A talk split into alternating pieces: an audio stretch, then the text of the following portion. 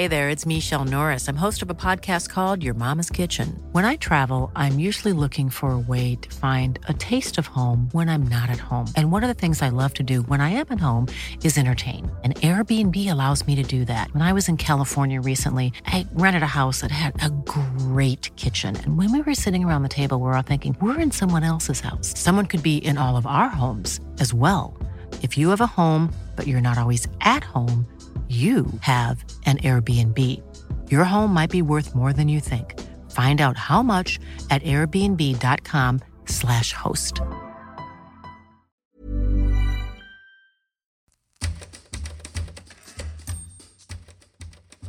Welcome to Australia on this day. My name's Michael Adams, and today we're going back to Sunday, the 27th of August, 1978.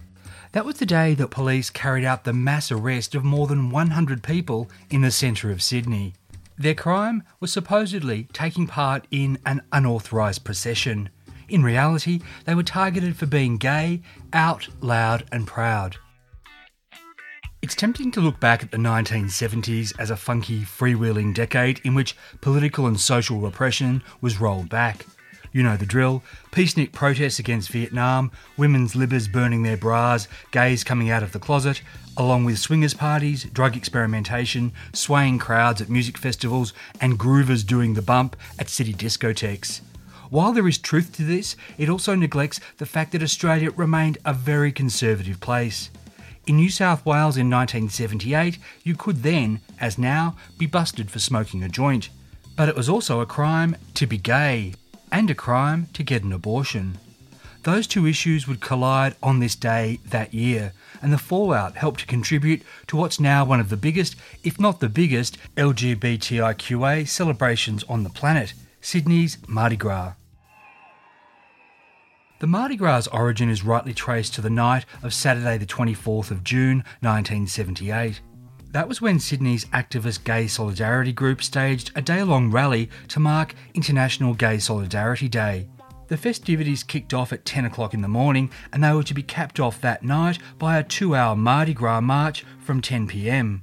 As the Age newspaper reported of what more than 1,000 attendees enjoyed, quote, it was originally more a festival than a protest march, and many were singing and dancing in the streets. Police had given approval for the Mardi Gras march to Hyde Park, but their officers confiscated the bus at the head of the procession in an attempt to close down the parade. So the crowd headed for King's Cross. When they got there, they were met by police with loudhailers who ordered them to disperse, and the police arrested 53 people in the clash that followed.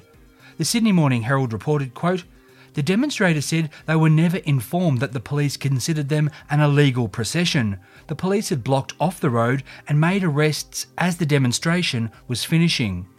Margaret McCann, march organiser, told the Herald then, quote, the police indiscriminately and using a lot of intimidation, violence, and unnecessary brutality just started to pick anyone. Marchers were punched, dragged, and arrested by plainclothes officers and uniformed officers not wearing ID numbers, who then threw them headfirst into paddy wagons. Many of those arrested were bashed in cells at Darlinghurst Police Station, where they were kept on this winter night without blankets and without access to lawyers. New South Wales Premier Neville Wran, who was also Minister for Police, said, quote, these people had the freedom of the streets all day long, but they chose to be in King's Cross in the peak hour traffic. Those arrested were charged with resisting arrest, disobeying a reasonable instruction, assaulting police, using unseemly words, and causing malicious damage. When they appeared at Central Court at Liverpool the next Monday, 200 activists were there to support them, but they were met by 100 police standing shoulder to shoulder in order to deny them entrance to the court. A lawyer told these supporters that three magistrates had said the police had no legal right to keep them out. This was later disputed in terms of it coming from a magistrate, but the effect on the day was rising anger and scuffles with police. Eight or nine people were arrested. One protester said her arm had been broken, but police denied there'd been any injuries. What was clear was there was no love lost on either side the gay activists also had no love for the Sydney Morning Herald. That's because the paper, at a time when being gay was a crime, when being outed as gay could mean you lost your job, your home, and even your life, printed the names of all 53 people charged. And not just their names, their full names, middle name included, and their ages, occupations, and addresses. On the 3rd of July, a dozen gay solidarity group members protested outside the newspaper's headquarters on Broadway. They told the Herald's editorial manager that already two people had been evicted because their landlords had seen their names in the paper. The newspaper's boss wouldn't be moved, saying that publishing such information was in the public interest. What followed over the next two months was a Drop the Charges campaign that involved rallies, marches, and picket lines, with these efforts supported by the Council for Civil Liberties. Then, on this day in 1978 in Sydney, the fourth National Homosexual Conference was held at Paddington Town Hall. That same day, an anti abortion right to life rally was being held down the road in Hyde Park. The Women's Abortion Action Campaign was staging a counter rally advocating for safe legal abortion, and it had asked the Homosexual Conference organisers to ask attendees if they'd march in support. Checking with police about the legality of the march and rally, organisers were told they'd be fine if they stayed on the footpath along Oxford Street and then assembled at the other end of Hyde Park from the pro lifers. About 400 marchers set off from Paddington Town Hall, but they only got as far as Taylor Square before they were confronted by an army of police. These officers had formed a cordon blocking Oxford Street. Superintendent Reg Douglas said, quote, you are taking part in an unlawful procession. If you do not desist immediately, you will be arrested. The thing was, though, police had also swarmed up from side streets to hinder escape or retreat. As the Sydney Morning Herald reported, quote, police then moved towards the marchers, most of whom were either turning back or remaining where they stood. The marchers were then told they were all under arrest. This was about three minutes after the first warning. Many of those arrested told police that, as far as they were concerned, the march had dispersed, but they had been unable to move because the streets were blocked. 74 people were arrested in and around Taylor Square.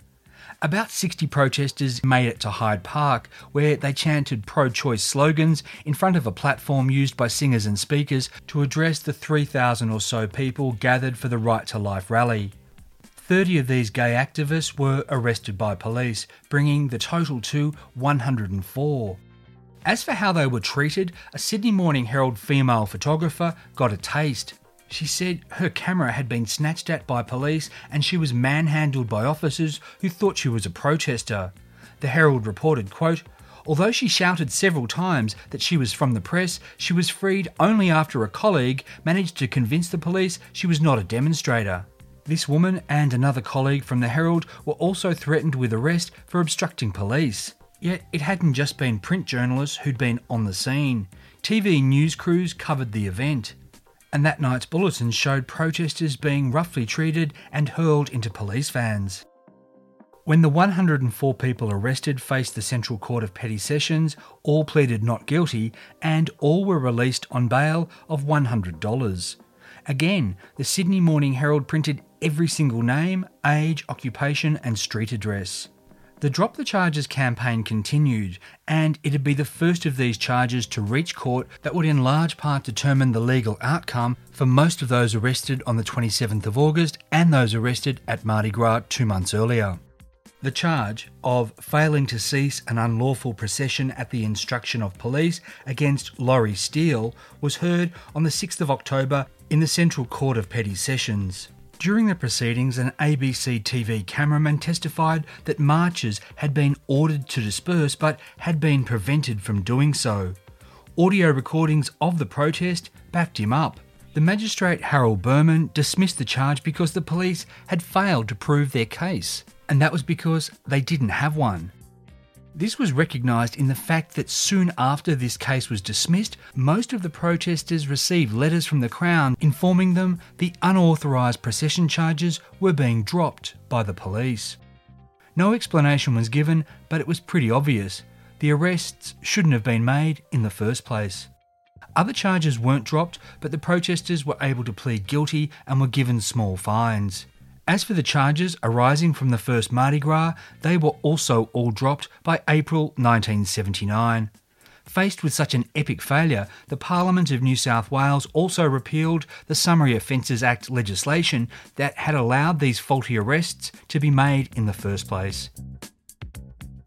Two months later, on the 30th of June 1979, 3,000 people celebrated Mardi Gras on Oxford Street, and this one passed without incident. You've been listening to Australia on this day. I'll be taking a short break to recharge, research, and write more episodes, but I'll be back very soon. In the meantime, please leave a review or rating at iTunes or wherever you get your podcasts because this helps other people find the show. For more stories from our past, check out my other podcast, Forgotten Australia. Both Forgotten Australia and Australia on This Day are produced in the Blue Mountains of New South Wales on land traditionally owned by the Darug and Gundungurra people. As always, thanks for listening, and I'll catch you soon. Hey, it's Paige DeSorbo from Giggly Squad. High quality fashion without the price tag? Say hello to Quince. I'm snagging high end essentials like cozy cashmere sweaters, sleek leather jackets, fine jewelry, and so much more. With Quince being 50 to 80% less than similar brands. And they partner with factories that prioritize safe ethical and responsible manufacturing. I love that. Luxury quality within reach. Go to quince.com slash style to get free shipping and 365 day returns on your next order. quince.com slash style